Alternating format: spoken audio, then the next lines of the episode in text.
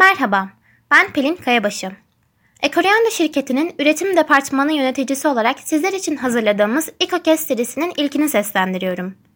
İKOKES'te ilk değinmek istediğimiz konu küresel ısınma ve beraberinde gelen iklim değişikliği. Küresel ısınma, başlıcası atmosfere salınan gazların neden olduğu düşünülen sera etkisinin sonucunda dünya üzerinde yıl boyunca kara, deniz ve havada ölçülen ortalama sıcaklıklarda görülen artışı verilen isimdir.